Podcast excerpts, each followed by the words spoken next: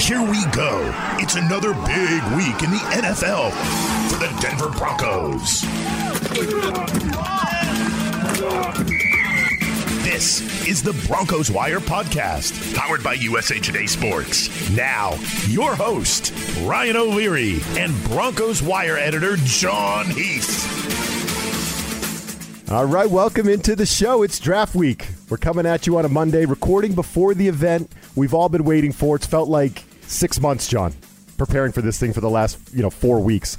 Uh, I, I just can't wait for this thing to finally happen. And on the board for us, I think, is one more quarterback chat, right? Like a month ago, the 49ers moved up. They paid that huge monster price to move from number 12 to number three. Mac Jones was the guy, right? He was the big favorite. He was going to go to the Niners in that spot. And now it appears that the Niners are going to pick anyone but Mac Jones. It feels like Trey Lance might be their guy, which means Justin Fields might start slipping. And we can open up that conversation again, right? I mean, way back when, I think it was a few weeks ago, I opened up my sports betting app, Jon, and I told you that Justin Fields is the favorite to go at number nine. And uh, we kind of said, really? Would that really happen? I don't know. What, would, it, would it really happen? Would he really make it past the 49ers? It's starting to feel like that might be a thing. He might actually slip through the Niners, and then who knows? Yeah, it, it's definitely looking like the 49ers aren't going Fields. I still question if he would get all the way down to nine. I don't know if it's Mac Jones or Trey Lance, but as you mentioned, it sure seems like it's not Justin Fields. And that's so interesting. Like you talked about the odds about Justin Fields a couple weeks ago, just last week, like over the weekend on BetMGM, the Broncos were the favorites for Trey Lance. And now, after all the buzz about Trey Lance at number three has come out, the Broncos have dropped down. I think they're like third in the odds for Trey Lance, and the 49ers are the favorites to pick him. So it's it's really feeling like Justin Fields to the 49ers is not a threat to the Broncos, but I'm still not so sure that he would get down to number nine. And, and even though like USA Today uh, Sports Network, they did a mock draft, and Trey Lance fell to them at number nine, and in the NFL Wire mock draft, I picked for the Broncos, and Justin Fields fell to them at number nine, and I picked Fields for them. And in both those scenarios, though, no trades were allowed in the mock. And like in a mock draft, that's great. But in reality, I just I can't picture like somebody like the Patriots or another quarterback needy team. Like if either Lance or Fields, either one of them, if they fall like past the Falcons at number four, or maybe even to the Falcons at number four, if they think the Falcons or somebody else may go get him, I just feel like teams are going to be itching to move up to go get that quarterback and I, am not convinced that George Paton will get into a bidding war, especially if it's his number two choice. I, I don't know. Fields may be their number one choice, obviously after Lawrence and Zach Wilson. But George Paton, he has said that like they're not going to force a move for a quarterback. They're not going to overpay for a quarterback and just stuff along those lines. And when he talks like that, it makes me think that they're more okay sticking with Drew Lock for a year than trading a bunch of picks to go get their second option, uh, especially if there's like a bidding war for. So I don't know. I could be wrong. We could see them trade up for him for a quarterback, or like in these mock drafts, maybe one of them will fall to nine. It would be it would surprise me but it, it certainly seems like it's a possibility. We're, we're going to find out soon. All the speculation will be over soon, which is so welcomed. I was going to say, Jon, I mean, every single one of us are going to be wrong, right? We've all been talking about this for months, and we're going to be wrong. Something's going to happen on Thursday that we're going to be like, huh, okay, that's how it happened. We're still in this world of mock drafts, and uh, you finally posted your Broncos mock, uh, Jon, your own mock draft. You wait for the week of the draft. I like that. You got to build that excitement, right? And uh, we've been talking ad nauseum about – would the Broncos move up to get a Trey Lance? Would they move up to get a Justin Fields? Would they enter that bidding war as you were just talking about? Or would they just accept, you know, maybe they would let people have a bidding war over pick number nine, right? And let that thing come. Let the Bears, let the Patriots, let whoever, or the Washington football team, let them offer the haul of picks to the Broncos to move back and still get a really good guy. So you kind of went on this different scenario of trading back, and you targeted a linebacker from Notre Dame. Um, no, it wasn't Penn State's Micah Parsons. Good for you, Jon. You moved back and got, I'm, I'm going to try to pronounce his name now, Notre Dame linebacker Jeremiah Owusu Koramoah. What do you think about this scenario, trading back and that player? Yeah, to me, it's like the assuming they don't trade up for a quarterback. Like we just talked about that. That's a possibility. We can't rule it out. But if it doesn't happen, to me, the best value is move down to like the middle or late, maybe 17, 18, maybe even 20 range of the first round, and you're going to get uh, maybe a second round pick or a future first round pick. Like you're going to get some real nice value for the future, or even this year. Like maybe get an extra second round pick this year and like a third next, or whatever it may be. Like if you can add value like that and still come away with the guy that it is, he's at least the second best linebacker in this year's class. Some people have him ranked even above Micah Parsons. So if you can build for the future and still get an instant impact linebacker this year, to me, that value is very intriguing. And I, I just like him a lot because I think he's very good in coverage. He's very versatile and they haven't had a cover linebacker, a good one, in a very long time. And like when you play in the AFC West and you face Travis Kelce and Darren Waller, and for a couple years the Chargers had Hunter Henry. He's gone now, but they had him for a while. Like the Broncos played really good tight ends and they played really good receiving running backs. And so you got to have a linebacker that can stick with them, and the Broncos really haven't. So if they can get somebody like this, I, I would really like that a lot. Yeah, it makes sense. And like who's going to be available at number nine when the Broncos get on the clock, right? Yeah, Micah Parsons, but a lot of offensive players, right? Jaylen Waddle might be there, or DeVonta Smith, or you know, there's going to be a lot of off. Maybe one of these quarterbacks, Mac Jones. That that's who's going to be on the top of the draft board, and I just feel like the conversation for moving back is a real one, Jon. Right? I, we've been talking a lot about you know maybe wishful thinking, them moving up to get the guy to get the next quarterback. But I'm start as, as the draft gets closer, I'm starting to think like based on who's going to be available, one of these stud wide receivers. I mean, the Broncos have already picked their wide receivers. They've they drafted Noah Fant. They've drafted all these guys. They've got the weapons on offense. I feel like so. It feels like yeah, defense in the first round makes some sense, and there could be a lot of value in moving back. I, I don't know why. As, as the draft gets closer, I'm starting to lean that way for them. Yeah, I, I'm with you. And I think, like you said, there could be a really good receiver or two really good receivers there. And the Broncos, they obviously don't need a receiver at all. So if some team that's receiver needy wants to come up and get him, the Broncos would potentially be able to move back there. And w- like when you look at George Paton, he was the assistant GM with the Vikings for a while and like a executive even before that. He was like with them for 14 years. And when he was with the Vikings, they did a lot of trades and they had a philosophy like George Paton has talked about this. They had a philosophy that they wanted to acquire as many picks as they could, like in trades and stuff, because then you the more darts you throw at the draft board, the higher the chances are that you're going to land some good players. So I think that's something that he's going to want to do this year. And obviously, if you move up, you're taking away dart options. You're decreasing your number of picks. If they move down, they're just going to add more picks. And he had he even mentioned that they usually like to have at least 10 picks. And right now the Broncos have 9 picks. So right there off the bat you're like, okay, we should expect at least one trade probably because he likes to have at least 10 they have 9 and i don't think it'll only be one trade i, I wouldn't be surprised if they make multiple trades so i'm with you that right now trading down seems to be like a trendy thing that we could see happen round two you went and got a guy that a lot of people think this player is going to go earlier than 40, I think, but I could easily see him slipping down the board.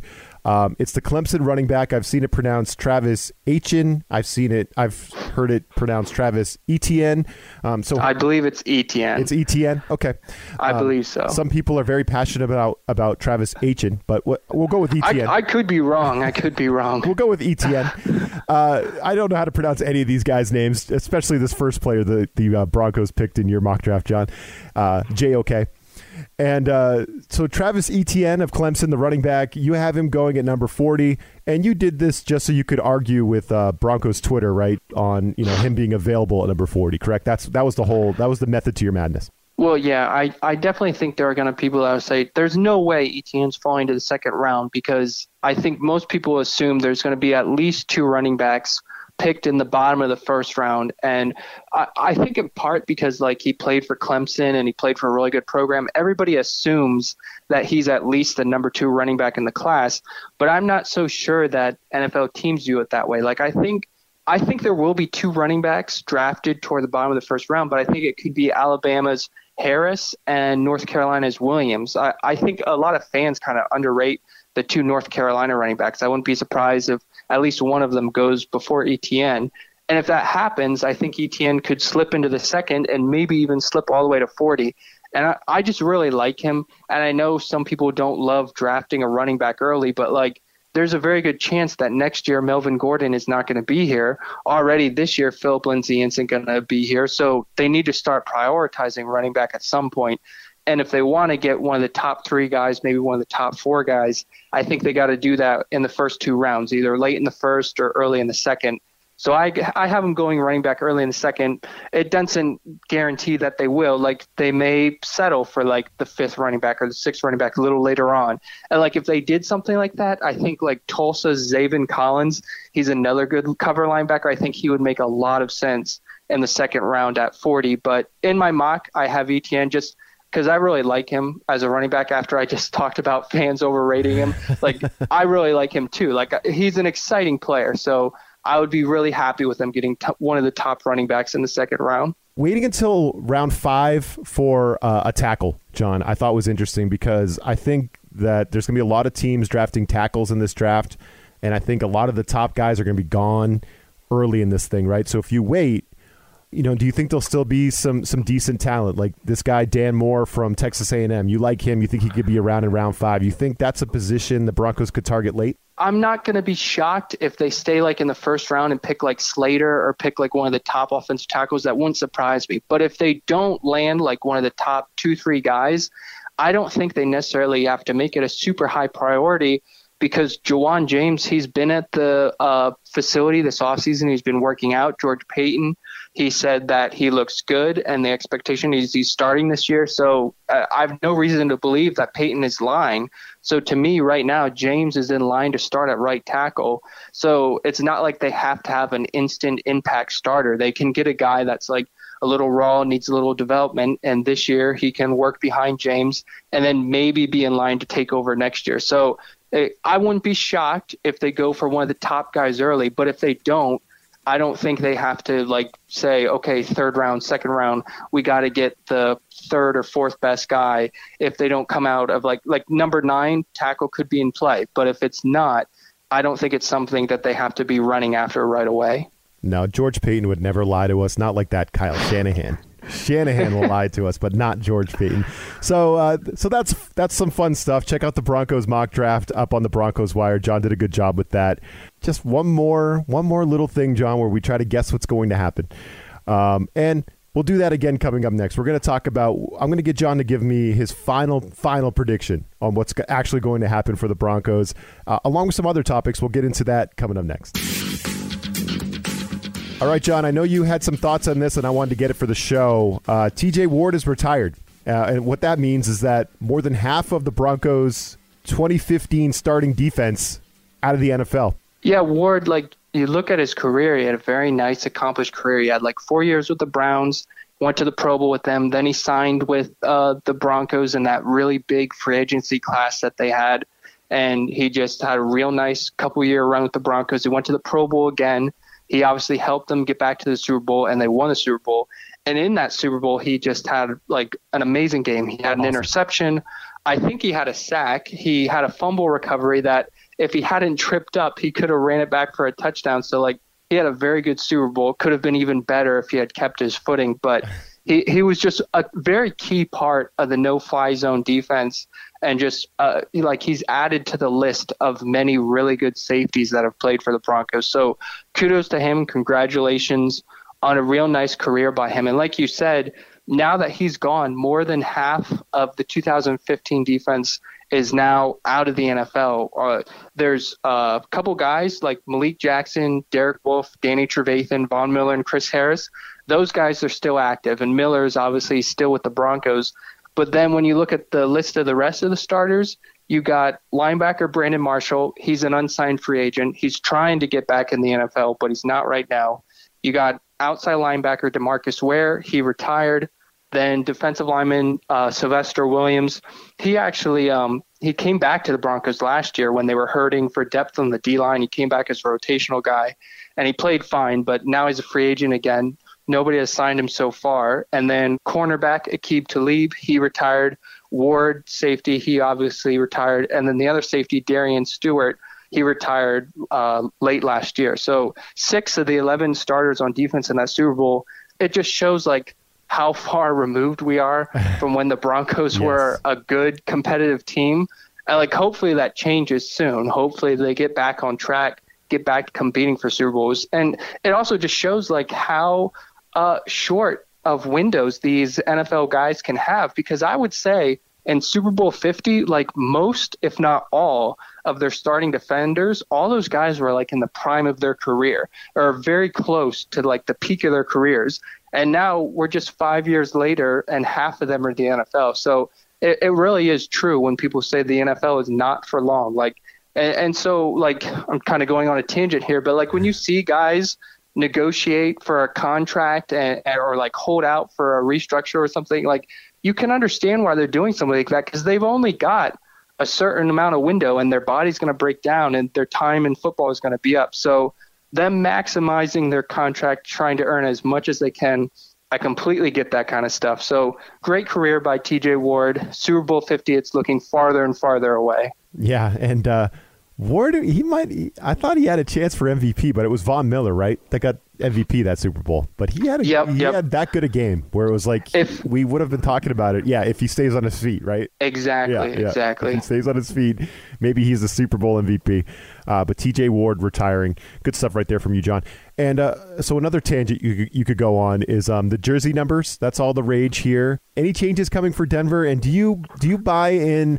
Are you kind of like with all the old grandpas like me that think this is stupid. Like, you know, I mean, you know, my guy Tom Brady's mad about it because there's a reason that we have jersey numbers because we, we need to be able to tell as a quarterback who actually cares about winning Super Bowls, Jon. We want to know which ones are the linebackers, which ones are the safeties quickly. And that's going to be hard to do when guys are just changing their number every season. Yeah, just in case some fans, I assume everybody knows, but just a quick recap in case anybody missed it the NFL this year, they're going to let like running backs, wide receivers, defensive backs, linebackers, they can wear single digit numbers now, like players do in college. It doesn't really bother me that much. I don't feel strongly about it one way or the other. Uh, from a Broncos perspective, uh, Jerry Jeudy, he kind of he tweeted like number four with a thinking face emoji when the rule was being talked about, and then when the rule was approved, he posted a Photoshop picture of himself and a number four Broncos jersey on his Instagram. But I don't know if he's actually going to do it this year because if players want to change their number this year, they have to buy out the inventory of all their existing jerseys with their current number, which is out so of control. For, it's so stupid. Yeah, like for somebody like Jerry Jeudy, because he was a first round pick and he's like a popular jersey, I wouldn't be surprised if that's like a million or like two million dollars. Like yeah. that's that's what it was for Dalvin Cook, the Vikings running back. And Cook may, is he's probably more popular. There's probably more jerseys on the market for him than Jeudy, but I wouldn't be surprised if it's like a million or more. So to me, that's a lot of money. I kind of doubt he would change it this year, but he could tell the NFL this year that he wants to change next year. And if he gives them a heads up this year and changes in 2022, he doesn't have to buy the inventory. So to me, if you're a player like Jeudy and you want to change, it makes sense to say, okay, I'll change in 2022 and not have to pay for it. So I kind of have a feeling if he does change, it won't happen this year, but it could be something that happens down the road. And then for Jeudy, he doesn't only have to go through paying uh, the jersey suppliers like Brett Rypien, the Broncos' backup quarterback. I assume he's going to stick around and at least be like the third string quarterback this year, at least like through the summer. He currently has number four. So Jeudy, he'd have to go through the NFL, pay a ton of money, and then he'd still have to go to Rypien and be like, "Hey, I want number four. And Rypien, he wore it in college, so I assume he's a little attached to it. So I bet he would make Jeudy pay something as well. So it would be a pretty costly transaction for Jeudy. So I kind of doubt we'll see it this year, but maybe down the road. All right, Jon, we've crunched all the projections and the mock drafts, and we've done this song and dance for like the better part of two months waiting for this freaking week to get here. And now you have the stage, right? So you can now tell us what the Broncos are actually going to do. The Jon Heath prediction. You give me yours, and then I'll give you mine. You can react to mine after. Okay. In my prediction, they stay at number nine because they deem it not worth all the capital to go up for a quarterback. Me too. And and other teams may jump them for the quarterbacks anyway, so it may not really come into play. And then they stay at number nine. There's decent guys like Micah Parsons, Patrick Surtain. They're available at number nine, but they pass on them. They instead decide to trade down and kind of copping out here, but just like my mock draft, I have them trading down for a linebacker in the first round. Is it JOK or is it Micah Parsons? Or you, are not oh, going to give us you're not going to give us a name. You're it, saying they're trading. No, no, no. It's the position for sure. I think they're going linebacker. My preference is JOK. I don't know how they feel about Micah Parsons. If like they look at the off-field stuff and they're like, uh, we think he's matured and moved on from that. I think he would be a fit for them. But I, I, I just don't know how they feel about him. So I, I personally am kind of not predicting they pick him because of like character concerns. I don't know if they'll write him off. But even even if they're fine with him and say we think he's moved on from all that, I just like JOK better because I think he's a better cover guy, and I think he could be better value because I think you could get him later than you could get Parsons. I like. Yeah, I think if they end up with Parsons and they trade back and get him, I'm all for it. If they draft him at number nine, I'm not going to be happy when we talk next week, Jon, if that's what happens. But we'll see. It's going to be really fun to see what happens. So I'm also gonna I'm gonna pretend that they stay pat at number nine and make a pick because just that's just more fun. And I want to say that it's Justin Fields so bad, but I just can't believe that a kid that good is going to slip past number eight, especially to the Car- uh, Panthers. Some of these, the Lions, some of these teams that could be a wild card and take a quarterback that maybe we're not expecting. I just yep. cannot envision a scenario where Justin Fields gets there. Maybe Mac Jones, but I cannot envision Justin Please, Fields slipping. No. So in my pretend universe, Justin Fields is not there, but I'm hoping he does. And if he gets there at number nine, you better take him, Denver. Um, but in this uh, hypothetical, he's gone, and you mentioned the name. I think the Broncos break the Cowboys' hearts and pick Patrick Surtain. He's just a freaking stud. And yeah, I, I, I could see it. And I just feel like, yeah, linebackers a need, and they'll listen to the trade offers for Mac Jones, and maybe, you know, if somebody wants to move into that spot and draft Jones, and someone's willing to give up a lot, I could definitely see the Broncos moving back and then targeting a linebacker or something. But if they make the pick and Patrick Surtain's there, I think they break Dallas's heart and take the guy because he's a stud. And that's that's what I think. That's my prediction. I, I wouldn't be upset with that because Kyle Fuller and uh, Bryce Callahan, they're both set to be 30 year old free agents next year. So you got to think about the future a little yep, bit. Yep. And even beyond thinking about the future, just this year, like Surtain seems like he has the potential to be the best corner in the class. And he's a nice, big, tall guy. Like he just seems like a prototypical number one lockdown corner. And if you can get a number one lockdown corner and not have to like trade up or anything for him, just sit there and let him fall to you. I'm perfectly fine with that value. So I wouldn't be upset about that. I, I kind of doubt that they do it, but it wouldn't upset me. No, I, I predicted it, so they're not going to do it, Jon. Uh, that's you know. well, the, after all our predictions, watch Mac Jones fall to them and then pick him uh, well, and just blow everything up. Well, that'll be a fun show next week. Yeah, so, uh, I'd be. You know what? so much grumbling.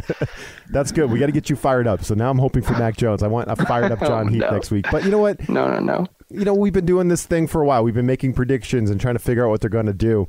The fact of the matter is, we don't know. Nobody freaking knows what's going to happen. It's going to be um, probably one of the more entertaining drafts in in my lifetime, Jon. For some reason, there's more hype around this one. Uh, maybe it's because we're all stir crazy. Uh, we had no I think sports. there's so much yeah. QB uncertainty. Yeah. There's so many teams in the top 10 that could get a QB and so many teams that could trade up. I think that's what's fueling it. Like, how often do, in a draft class do we talk about five QBs going in the first 10 picks? Never, like, no. that seems like that's very possible to happen. And I think that's why it's such a crazy pre draft process because the NFL is a quarterback league. And in this pre draft buzz, it's quarterback, quarterback, quarterback. Like the 49ers started it when they picked up to number three, and everybody started speculating who it's for. Yeah. And, and one of these quarterbacks will probably be Josh Rosen. And hopefully the Broncos don't take that quarterback at number nine. yep. so that's M- maybe even more, maybe even a handful of them will be Josh Rosen. Exactly. So exactly. Next week we get to talk about what actually happened and analyze and react, and I'm really looking forward to that. I know you are too, Jon. So uh, that's our final pre-draft episode. Thank God. We'll talk to y'all next week after the real thing. Enjoy the draft, everyone. This USA Today Sports Podcast has been presented by USA Today's Sports Media Group and is available in your favorite podcast store. Make sure to subscribe for weekly updates, the latest fantasy picks from Cory Bonini, and the Huddle Podcast, Inside the Weekly Line, with Sportsbook Wire's Jeff Clark and Eston McLaren, and the Bet Slippin' Podcast. We'll see you again next week.